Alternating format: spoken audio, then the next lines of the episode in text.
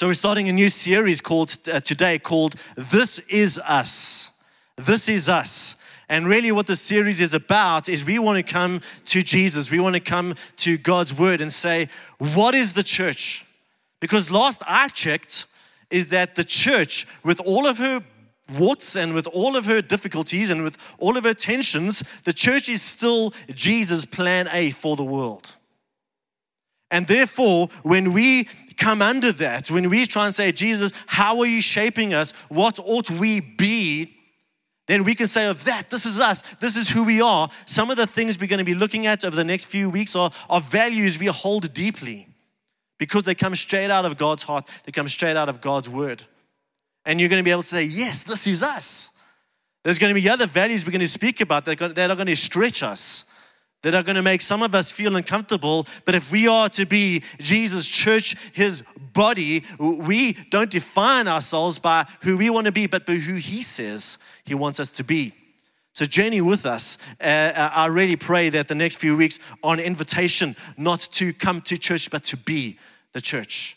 And that includes what we do here on a Sundays, that includes the ministries, includes what we do in life groups, and it includes when you go home and when you go to work and when you go to school and when you go to varsity, because we are still the church. So, uh, just by way of bringing us into this morning's message, uh, I'm just going to admit to you, I'm, I'm 30, uh, almost 39 years old, and I'm starting to get really freaked out by some of the technological advancements we've had in the last few years. Uh, there are moments in my life where I've really wanted to uh, you know, move to the Transkei and just own a few pigs and cows because that life will be easier without everything else that's been going on.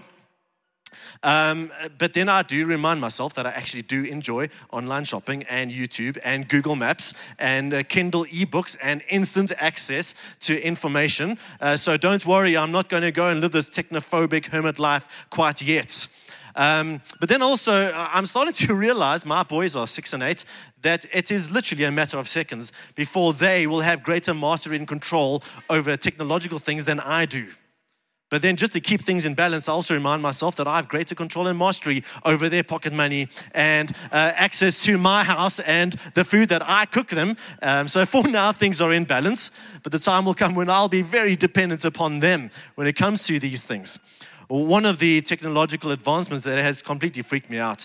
It came out last year, and uh, Google was displaying their product known as Google Assistant. The way it works is you say, I don't know how you speak to this thing, but you basically say, please book me a hair appointment, and that'll be you, not me. Um, on Thursday at such and such a place between 10 and 1. And, and this basically it's a, it's a robot, it's a software robot, will phone your hair shop of choice and have a conversation. Now, gone are the days when these digital robots sound like digital robots. In fact, they don't even sound like your Google Maps, they sound like us, including words like um and ah and thinking and pauses. In fact, one of the demonstrations, the, uh, this, this assistant uh, robot phoned this Chinese restaurant to make a booking, and the, the lady who answered the phone was clearly uh, not very fluent in English. And nonetheless, this, this robot was able to have a conversation and, and just clarify no, it's for seven, it's not for seven people. And have a conversation and then make the appointments. And there it is in this calendar. And this woman had no idea she was speaking to a robot. So, Stephen, why does it freak you out so much? Because now you get to get Google to do your dirty work. You don't have to phone me or speak to me or send an email. You just get to say, Google, please phone Stephen and tell him that his sermon was absolutely horrible and that he should never wear that shirt again on stage. Um, so that's one of the reasons why that's freaking me out. But not only is the world around us changing so quickly, your world is changing so quickly. I, I, spoke about this last week. I know many of you are getting so excited about getting married this year. But I know some of you, your marriage is on the rocks and you don't know where to go. Some of you are going to be having babies this year, and some of you are going to be facing the loss of life this year. Some of you are looking to brand new business opportunities. And some of you don't even know what's going to happen to you financially this year. You might have heard the cliche that the only constant in life is change. And I want to push back against that because I, want to say, in the midst of everything that is changing around us, in the midst of everything that is changing within us, is there something we can hold on to? Is there a constant? Is there something reliable and trustworthy that in the middle of all of this, we can put our roots down and know we're secure and safe? We can experience life and stability in the midst of everything else. What is that thing? I know, I know some of you love change and embrace every new thing. I know some of you are maybe a little bit more change averse than others, and I might be heading in that direction. But, but I would argue that, that if we're not rooted, if we're going to just get blown about, around by the winds of, of, of change and culture uh, within us and around us, we will not flourish. We will not flourish in this life. We will not flourish in the next. And, and I'm convinced if we don't have an anchor and a rootedness in our lives, we will perish. So, what is this thing? What is this foundation? Where can we go for stability? And that is what today is about. And I'm going to try answer the question by looking at Colossians 2. If you have your Bibles here, switch them on, turn the pages, look in the index page, look for the book of Colossians in the New Testament. Galatians, Ephesians, Philippians, Colossians, that's where you'll find it. Chapter 2, verses 6 and 7. And I believe this verse is going to help answer that question. But at the same time, uh, we're going to allow this verse to kind of become a bit of a platform that's going to launch us into maybe answering the question more fully. So, here, Colossians chapter 2, verses 6 to 7.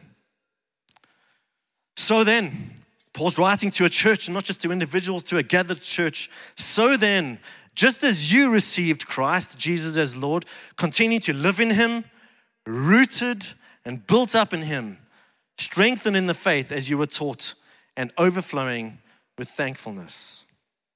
Now, this verse is saying so much. But one of the things this verse is saying is when we are living in this world of constant change, when you are living in this, the shifting sands of culture, there is a place that is ultimately reliable. There's a place that is ultimately constant and stable. And there is a place that is ultimately life giving when nothing else is life giving. And that place is not a place, it's a person. And that person is Jesus Christ. And this verse is saying, put your roots down there. If you want to know where your foundation is, just to let you know, I'm going to be mixing my metaphors a bit today. Uh, and the reason is because the Bible does. So um, I, I kind of, I'm going to put the rootedness concept forward, but I might talk about a foundation. I might talk about being anchored. These are all biblical metaphors that mean the same thing. So put your roots down in Jesus, is what this verse is saying. That's where you'll find ultimate stability and constancy and life. See, for uh, years ago, we um, so, so, we live in Bracken Downs, and the back of our back garden opens up onto the veldt there where some of the dams are. We looked to Rietvlei on the other side there. And um, a number of years ago, we had a number of big blue gum trees that were starting to lift our wall and get into our pool. So we cut them down. This was before you know people were concerned about the bees and all that kind of stuff. So we just ignorantly cut them down. Um, and we thought, job done. Changed our view a bit, but there we go. But guess what happened? A few years later, they grew back because that's what blue gums do. But the reason why they can grow back is because they have roots. See, not only do roots provide stability, they provide nourishment. And even though these blue gums were cut down, they could grow back. And now we've got a different problem on our hands. And this verse is saying, man, you need to put your roots down into Jesus. And even if life cuts you right down to the bare bones, you can grow back because you have roots in the point of life and the bread of life. And He can always grow you up from ground up. We believe that rootedness in Christ here as a church is the ultimate starting point. This verse says, receive Christ as Lord, and then this language of being rooted in Him. See, we don't want you to be rooted in church. We don't want you to be rooted in worship. We don't want it to be rooted in spiritual gifts. We don't want it to be rooted in ministry, finding your identity in ministry and mission. We want you to be rooted in the source of all of those good things.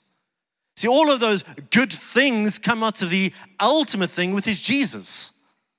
So, ministry and mission come out of being rooted in Jesus, being part of a local church, come out of our mutual in Christness. And because I'm in Christ and you're in Christ, we are now part of another metaphor, his body. And now we're the church. Spiritual gifts flow out of the roots. Purpose and, and meaning and joy come out of the roots. And we're going to speak more about that later on. So, what does it mean to be rooted in Christ? Is this just an idea? How can we think about it more practically? And that's what I hope to flesh out for you this morning. So, first of all, if we're going to be rooted in Christ, I believe we need to be rooted in His words. Rooted in His words. It, it, it's kind of alluded to in this verse, Colossians 2. Listen what it says here. You're being rooted and built up in Him, that's Christ, strengthened in the faith as you were taught. And whenever the New Testament uses the terms the faith, it means so much more than simply Christianity. It actually refers to that body of truths. Those things that make Christianity distinguishable from every other religion. That's the faith. And we need to be taught in the faith, says this verse, which means we need to be using words. And if we want to know what the faith is, we're going to look at the words of Jesus and the words of God. That is how we're going to show and demonstrate our rootedness. Now, something has come out in Christian vocab in the last few years, which I'm totally behind, whole idea, maybe you've heard it, maybe you've said it, is that Christianity is not about religion. You've heard this? It's about relationship. And you know what? I would agree with you 100%. Uh, the Bible is against religion. If by religion you mean dead adherence to laws and traditions as an end to themselves, the Bible would agree with you on that. But what some people mean as an outcome of, no, no, I'm, I'm about relationship and not about religion. People have made the observation that many religious people, just like in the New Testament with the Pharisees, many religious people love the Bible more than they love God. So many religious people have wielded the Bible as a weapon to injure as opposed to build up and build faith. So, what many people mean as an outcome of what it means to be relationship driven and not religion driven is well, we're going to avoid then that Bible thing. We're going to avoid doctrine. We're going to avoid truth. We're going to avoid discussions around the Word of God because I'm about relationship. Now, that kind of sounds appealing, right? So let's see how this fleshes out. Uh, if you're dating someone um, or you're married, and uh, I encourage you to go on a date. And, and at this date, I'm giving you the script. It's the best thing you can say. I want you to say to your girlfriend, boyfriend, husband, or wife, say, listen, listen I, I just want us to prioritize our relationship above all things. I want to show you that our relationship is first. I want to show you that I'm with you because I love you, not because I have to. At this stage, if there ain't a ring on it, she's going to be expecting a ring on it any second, right? So then you go on to say, you know, I'm, I'm putting our relationship first. Therefore, I'm not going to, from this point onwards, I'm not going to listen to a word you say. See how that works? Just by the way, if you haven't figured it out, that's horrible advice. Don't do that. Some of you are like, yes, Steve said, I can. You know, no, no. Let's see how Jesus brings clarity to this. He says in John 15, in John 15, Jesus is talking about this rootedness in Him. He uses a different word. This time he uses the word remain in me or, or abide in me. Same thing. Your ultimate existence is going to be defined by finding your primary meaning in me. You're going to be in me. And then he says this, it's only half a sentence, but you get the point. 15 verses 7. He says, If you remain in me, and he assumes my words remain in you. So if you are abiding in Jesus, or if you're rooted in Jesus, Jesus assumes, not Steve, Jesus assumes that his words will be in you. Because you love him and you do prioritize a relationship with him. And therefore, you prioritize his mind and his thoughts and his will and his desires because you've received Jesus as Lord, right? Now, over the last 2,000 years, there, there have been uh, just thousands of incredible thinkers, incredible godly theologians and philosophers that have come to God's word and have mined its depths. And if you go through church history, yeah, there's factions here and there, but there's a highway of agreements. There's a highway on here's what is the main thing, here's what we should agree upon, here's what gives life, here's what best represents God to the world. Some of you have walked into a Christian bookstore or gone onto YouTube or chatted to a friend and heard about a new author, a new pastor who's come up with a, a brand new idea about God. A brand new idea about creation, a, a, brand new idea about who God is, a brand new idea about how all of this is going to end. And I'm just going to say if you come across that, close, just close that window, close the book, unless you know that you're discerning enough to be able to read through and sift through it and maybe educate yourself. Aside from that, if someone comes out and says, I've got a, I've got a brand new way of understanding a brand new truth about God, 99.99999% of the time, they are wrong. See, one of the reasons why we need to be rooted in Christ's words is because they are a constant in the shifting world of culture. See, we've got a decision to make here. You can put your roots down in the shifting worlds of culture, or you can put your roots down in the constant, unchanging words of Jesus. You can either bend Jesus' words to culture or recognize that Jesus' words speak to culture. You can either try and make his words relevant, or you can show that his words are relevant. I mean, even now, if you had to go just across South Africa and then go into other parts of Africa and go into the west and go into the east and the north and the south and just try and understand where culture is at, you're going to get six billion different perceptions of where culture is at. So, where do you put your root down then? Even if we isolate ourselves to kind of uh, uh, culture and what's happening at the moment, if you're going to put your root down in every new thing that culture gets upset about, the kind of the latest thing is toxic masculinity. I'm not saying they're completely wrong, but I'm saying, are we going to let culture define masculinity or let the Bible define masculinity? If we always get upset about the latest thing culture is upset about, guess what's going to happen? Two years' time, I'm upset about something else. Two years' time, I'm fighting for something else. Five years' time, I'm fighting for something that flat out contradicts what I was so passionate about 10 years ago. Or we can put our roots down in Jesus' unchanging words that gives life. And yes, sometimes confronts and sometimes contradicts culture, but calls me to a new way of being, a new way of being light and salt in this world. And that is the invitation before us. Now, I know that reading the Bible is not easy.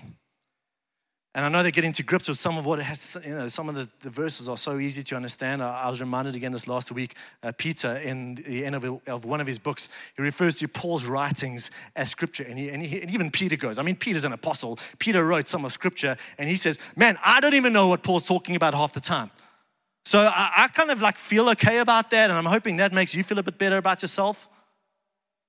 But we want to kind of still push you in. We want to allow you to take your roots deeper. Now, what I'm about to say doesn't apply to all of you, but most definitely applies to some of you. And I promise that I don't have any one or any 10 or any 20 individuals in mind when it comes to this.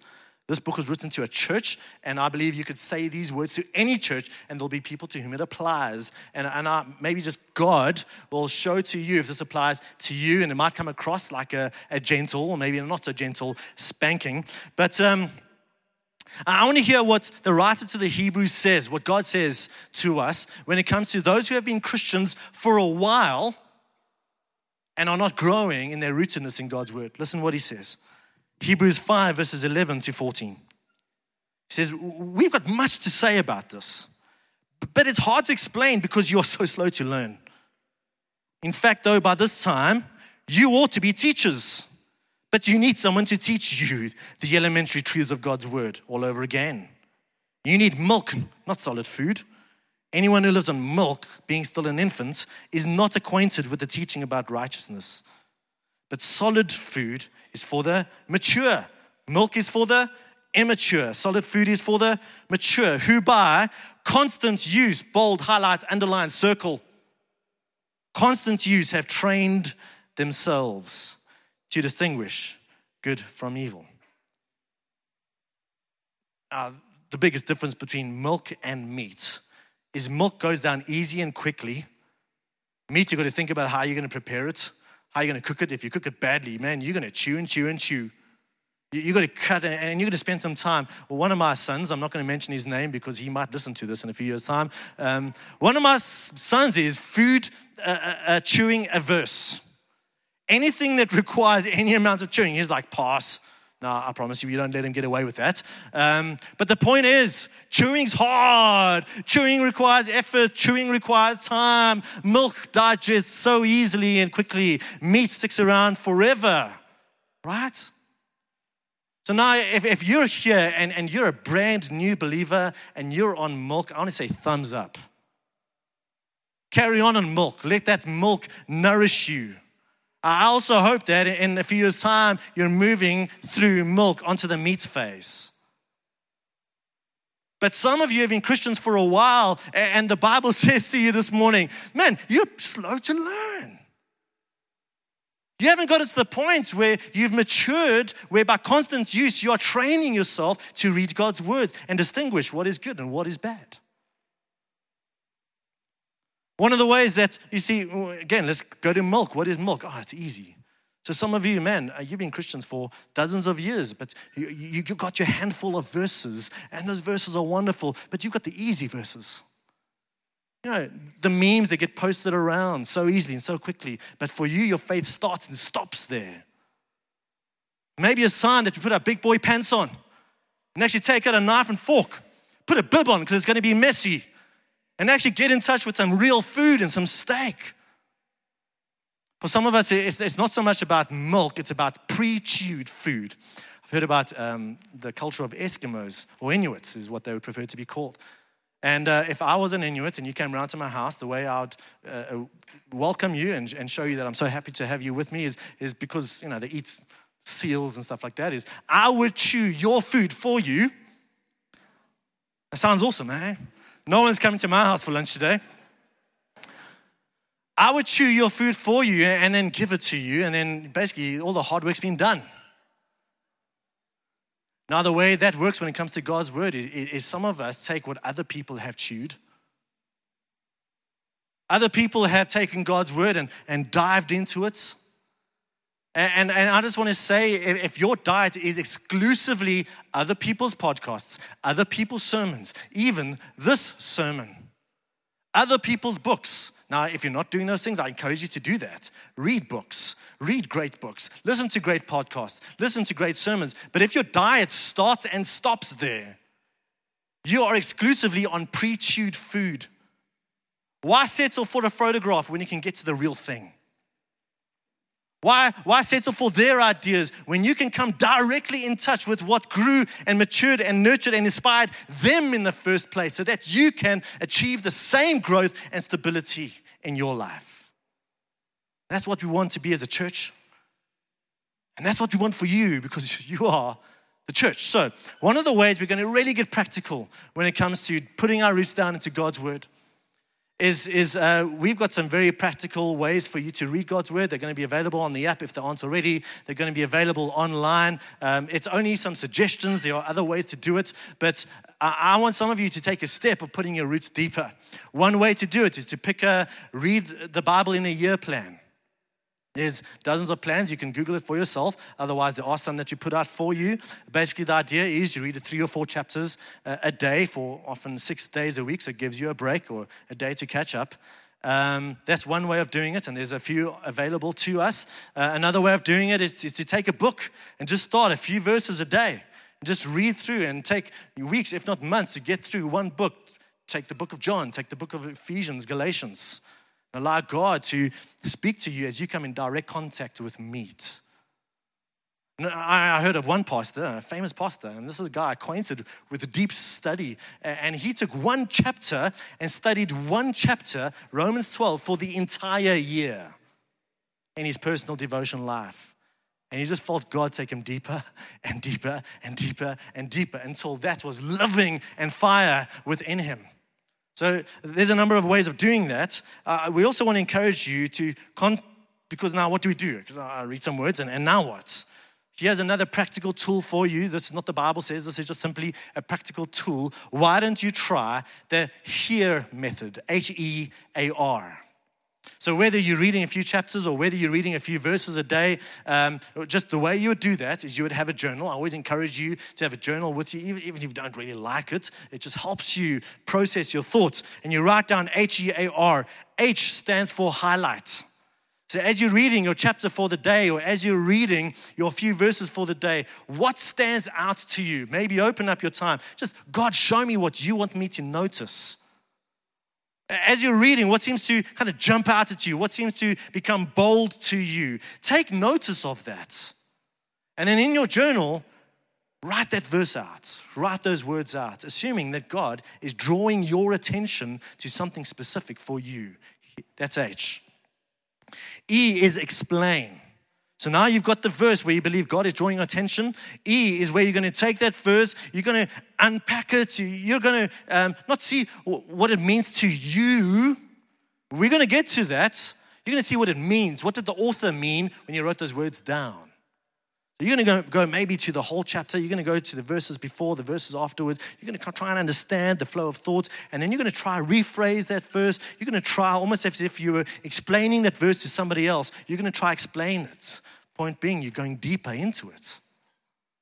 Then A is you're going to apply. You're going to take a few minutes and you say, God, what do you want me to do now? Now that I've understood it, how does it change my life? What new thing does it say about you? What new thing do I need to be doing? I'm going to apply it, write those things down. And then R is your response. That's where you say, God, this is what you've said. This is what you're calling me to.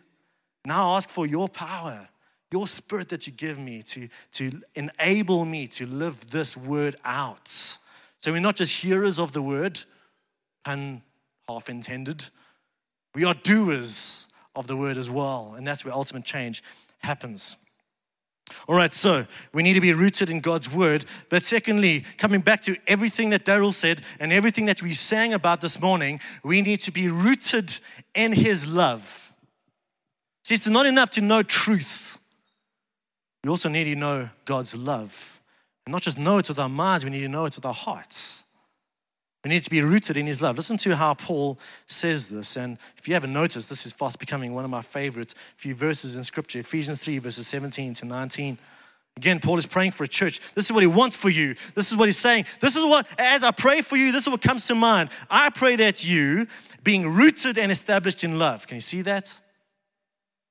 May have power together with all the saints, life group, everyone sitting here, to grasp how wide and long and high and deep is the love of Christ and to know this love that surpasses knowledge. I've said this to you a number of times. There's two ways of knowing. I can know about Bianca or I can know her the way that I do. I can know about a steak or I can eat the steak and know it differently. I can know about bungee jumping or I can actually bungee jump. When Paul says, I want you to know this love in a way that surpasses knowledge, the second kind of knowing is what he's referring to. And that you may be filled to all the measure of the fullness of God. Basically, Paul is saying, the most true thing I want to be true about you, I want you to know it, that you're loved. Going back to culture and the world around us, we're very familiar with love that demands something from us. We're very familiar with conditional love. We're very familiar with being loved when I'm on point being loved when I'm looking good, being loved when I'm eloquent, being loved when I'm fit, being loved when I've got lots of things, being loved when I've got lots of money, being loved when I've got lots of power. And we're so used to even close people turning on us when we fail to perform in those areas. And we give that to God and we say, God, I don't know if I'm into love. The other error when it comes to love is that we're, used to sentimental love nice little soft thoughts that are just meant to make you feel good for about five seconds. But Paul is saying, here's what I want for you. When you wake up in the morning, excuse me, before you've earned a cent, before you've got the test scores, before you've impressed anybody, before you put on makeup, before you've gone to the gym, before anyone has looked to you and made their conclusion about you, First thing in the morning, what I want for you is for you to get up and to know in the deepest part of your being that you are loved with a radical love. And that somehow God is going to grow this awareness in you That you are going to actually be given power because this doesn't happen on its own. That as you wake up, as you perceive yourself rooted in God's love, man, just gets higher. And it just gets deeper and it just gets wider and it just gets longer and it keeps on happening. Man, I can't even begin to fathom God's love. Now you're actually beginning to understand it. That's what Paul wants for you. That's what I want for you. That's what God wants for you to be rooted in His love. And thirdly, we need to be rooted in the gospel. We sang about this again today. You see, the gospel isn't just that God loves you, which is a beautiful, powerful thought. The gospel is what God did because He loves you. For this is love. Not that you loved God, but that He loved you, and here's the gospel, and gave His Son as its atoning sacrifice for our sins. That ain't sentimental love. That's powerful, sacrificial, giving of my all for you who do not deserve it kind of love.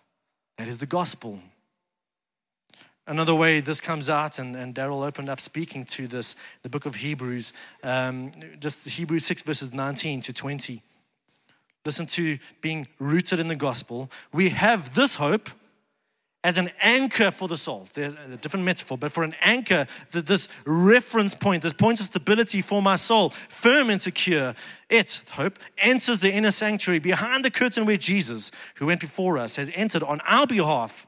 He has become a high priest forever in the order of Melchizedek. If ever there's a presentation of the gospel, that's it. See, the Holy of Holies, as we heard this morning, is that place where God's presence is. And in the Old Testament was a type, was a kind of foreshadowing of God's true manifest presence, the temple. And once a year, a priest could go into the Holy of Holies, but he had to atone for his sins first. Otherwise, he would be struck dead. Only one person once a year could do that. You and I would never be able to do that. Jesus goes into not just the brick and mortar temple, he goes into the true manifest presence of God as our high priest in our place, doing what you and I could never do. Not only did he go as our high priest, he went as our sacrifice too. The perfect, unblemished sacrifice, and he took upon us the sinfulness that prevents us from getting into God's presence. And then he gives us the rewards and the life that he earned. That's the gospel. It's the gospel. Whenever we preach here on a Sunday, be it RPM or in the morning, doesn't matter what we speak about, Craig or I, or usually whoever's here is going to point whatever we're speaking to back to Jesus. Why? Because we want to keep the main thing the main thing. We want to major on majors and minor on minors. Some of you are like, Stephen, why don't you preach more on things like, you know, the things that really interest me, like blood moons and the Nephilim and are Trump and Putin in the book of Revelation or not? Now, all of those things make interesting coffee conversations. But when we take a side thing and make it a central thing from this platform, we are losing the opportunity to major on majors and minor on minors. Paul says in the book of Corinthians, and if you read the book of Corinthians, it's a long book. He speaks about any number of topics.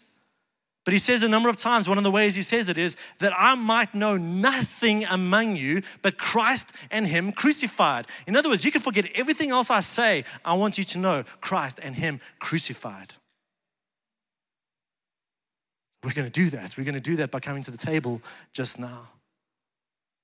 We're going to remind ourselves tangibly of the gospel. Just briefly, before we go to the table, I, I want us to notice just an, an outcome or some of the fruits of a rooted life in Christ as we as a church and you as individuals are, are rooted in Him, rooted in His word, rooted in His love, and rooted in the gospel. Let's go back to the verse we started off with. So then, just as you received Christ as Lord, continue to live in Him, rooted and built up and strengthened in the faith as you were taught in other words, we don't just start with the gospel, we don't just start with Jesus, we grow with the gospel. We grow in Jesus. We put our roots deeper in order to be built up and to be strengthened. But then there's an outcome, and it says, man, if you do this, you're going to be overflowing with thankfulness. We're going to be overflowing with many other things, many other fruits. This verse, refers to thankfulness. Have you ever met a thankful person you don't like? Isn't there something about a thankful person, man, who looks at the darkest day and just sees light and life and what God's doing? Don't they rub off on you? I mean, I know lots of critical people. I know lots of grumpy people, and I see you on Facebook. Sometimes I'm the critical, grumpy person, so hands up too. But man, when we put our roots into Christ, we're going to not just show a little bit of thankfulness, we are going to be overflowing with some of the fruit that God wants in our lives. And here's the thing if you want fruit in your life, and we could go on thankfulness, humility, we could talk about gratitude, graciousness, we could talk about kindness and love. You don't get fruit by looking at the fruit, you get fruit by looking at the roots. So, as you put our roots into Christ's love and His words and His, His presence and His power, the gospel, we grow, we're strengthened, we're built up, fruit starts to come out. And we actually become one of the statements for us as a church that is so foundational for us is we want to be a church, this is us, that's for the world and for the king. See, when we're rooted in Christ, we're going to be for the world because we're in the king and the king is for the world. But the more we're in the King, the more we rooted in Him, the more we're sucking up the nourishment of His word and His life and His power and His gospel. We're going to get built up and we're going to be even more for the world. We're going to be better equipped to be for the world. We're going to be brighter lights in a dark world. We're going to be saltier salt in a flavorless world. We're going to be a more tangible presence of God's power in this world. So we're for the world. Why? Because we're for the King. This is one of the ways we do it. So, this stage, I want us just to consider the gospel. One of the ways that God has shown us He loves us. I know sometimes the feeling of love, we're going to pray about this just now. Sometimes it's so elusive. And, and as we go and take the elements, the bread and the wine, the bread representing Christ's broken body for us, and the wine, grape juice, is representing Christ's blood shed on the cross for us. As we take all these elements, we're going to actually touch these things. We're going to put them in our mouths. We're going to taste them. We're going to actually metabolize these elements that refer to Christ's broken body for us. And as we consider our brokenness and his brokenness and also the life that he offers, I want to invite us just in your own time, take of the bread, take of the, the, the wine. And then I want to invite us into a time of prayer where we can now respond. And we can now uh, uh, commit ourselves in many ways, but also receive from God in many ways because communion is about receiving and to perform. You're here this morning and you're not a believer. This is something for believers, and the reason is because uh, otherwise you're just sticking bread in your mouth and grape juice in your mouth. That doesn't really mean anything. Bible says that we need to be very cognizant of the body of Christ. We need to understand ourselves, understand what God is saying, what God is doing, where I'm at. I need to take stock of my life, stock of my sin, stock of where I am with Jesus, receive grace, and then move forward from a place of grace. Let's pray, Father. We're going to come to your table. We have demonstrated your love. And even now, I pray that you are speaking louder than the last 30 minutes that Stephen has been speaking. That you're inviting us to be rooted in Christ and rooted in your words and your love and the gospel. Prepare us, Holy Spirit, to receive grace from you, to receive gifts from our loving Father as we look at the God who gave everything for us. Church, the music's going to be playing gently in your own time. Go and take the elements, go back, take of them, and then we all pick up from there and pray together as a church. Thank you. And I wonder if you've noticed the invitation of God this morning in your life. I wonder if you've noticed what God, not with me, what God has highlighted in your life. I wonder if you noticed the invitation to go deeper. I wonder if you've noticed the invitation to take the roots of your life and put them deeper into Him. For some of you, the invitation is to get them into get deep into His words. This is not to get brownie points with God and hope that He notices when you read the Bible. Jesus said about his words, John 6 63, My words are spirit and they are life.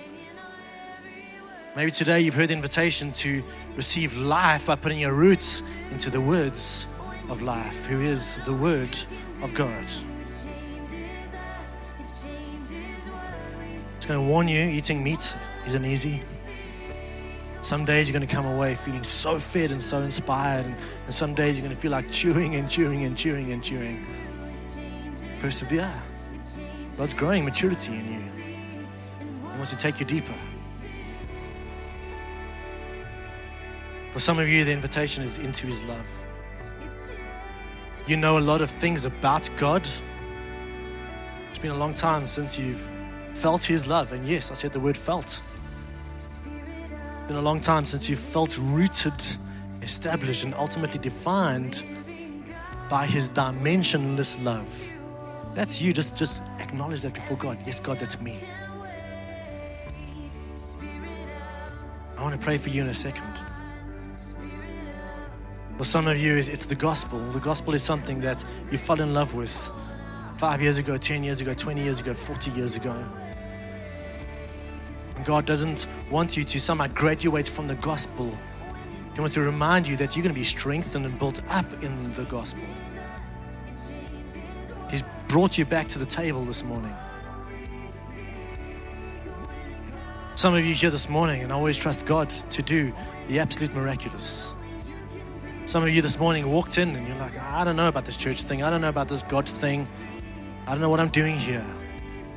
But you came in not rooted in Christ, and, and this morning you're going to walk out rooted in Christ. You've heard what God has done because He loves you. You've heard what the Christian life is about, defined by love and grace and truth and fruit. And you will know if God's been speaking to you in this way. He's been speaking to you, inviting you in to, to accept Him as Lord. And take your roots out of everything else you've trusted to define you. Today, you put your roots in Him. I want to pray for you. If you have said yes to any one of those things, this is a sign of commitment. There's nothing magical about this. I want to ask you to raise your hand. Yes, God, you have spoken clearly to me. I've heard your invitation. And I want more. I want to go deeper. I want to be rooted. You can put your hand up, you can put it down, you can keep it up. Man, you can get on your knees, get on your face. God, I, I want to go deep in your word, I want to go deep in your love. So, Father God, I pray for those who have heard the invitation into your words, Jesus, and I pray that as they uh, go deeper in putting roots into your words, that you would grow them, that you would mature them, that they would experience perseverance, but also the beauty and the wonder of being in direct contact with your words that are life. God, give them eyes to see as they come to your word things that they haven't seen before. Teach them, Holy Spirit. Show them who you are. Let them see the words of Jesus so we can see those things in Jesus. Open their eyes. God, I want to pray for those who are here this morning and they've recognized I know a lot of things about God. It's been a long time since I've known the love of God. And God, I'm going to ask you to do something that only you can do. My words cannot manufacture this. I'm asking that today, even now, you unlock heaven and soak us with your love. That we can walk out today knowing your love knowing that the truest thing about me is that I'm loved. That my head knows it, but my heart knows it, my, my spirit knows it and rejoices. God, would you do that? If that's you, just put out your hands and I'm just going to ask you to say, Lord, I, I receive your love. This is a gift given. God, climb those mountains, break down those lies break down those walls in order that we might experience your love. And God, I pray for the truth of your gospel that if anyone here is choosing today, the first time in their lives to put their roots down in the gospel, Holy Spirit, I pray that, that you would seal that And that today life has been formed. A seed has gone in and roots are starting to go down. And that you will nurture and bring life to this new moment. And if that's you, ask you again, just in surrender to God. Thank you, Lord. Thank you that you have made me alive. Thank you that my roots are in you. I receive grace. I receive your love. I receive your presence.